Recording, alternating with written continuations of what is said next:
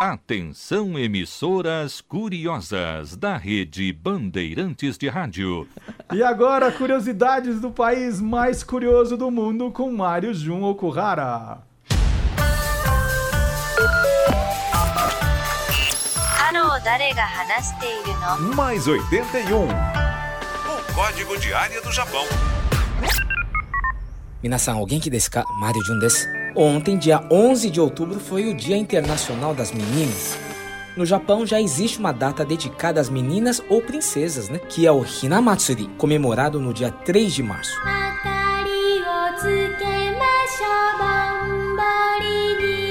Bem, neste ano, logo depois do Hinamatsuri, no mês de agosto, meninas lutaram pela primeira vez no ringue do famoso Campeonato Nacional de Wampaku, de sumô, o esporte rei do Japão. O doyo, como é chamado o ringue, é uma arena montada com terra batida, delimitado por um anel no chão. O atleta que sai fora do círculo ou cai na arena perderá o combate. Isso vale também para as meninas de 9 a 11 anos que participaram deste evento histórico.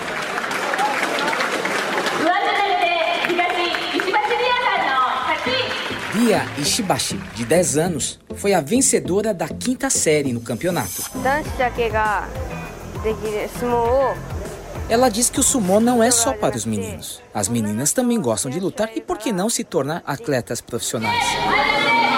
Anteriormente, as meninas que haviam vencido em eventos regionais de qualificação não podiam participar das finais de âmbito nacional na arena de Ryogoku Kokugikan, que não permitia a participação de mulheres. Olha isso, foi motivo de grande polêmica. No total, 180 meninas de todo o país participaram das finais que foram transmitidas pelo YouTube com os comentários dos membros da equipe nacional japonesa, as lutadoras Miku Yamanaka e Kon Hiyori, duas grandes estrelas do sumô. A pequenaria Rishibachi de 10 anos diz que a alegria dela é poder fazer amizades e novos intercâmbios. Esta conquista não é só das meninas, é também dos treinadores e professores que encorajaram essas atletas mirins. Então, feliz dia das meninas e feliz dia dos professores. Um abraço a todos, Go Kigenyo, sayonara.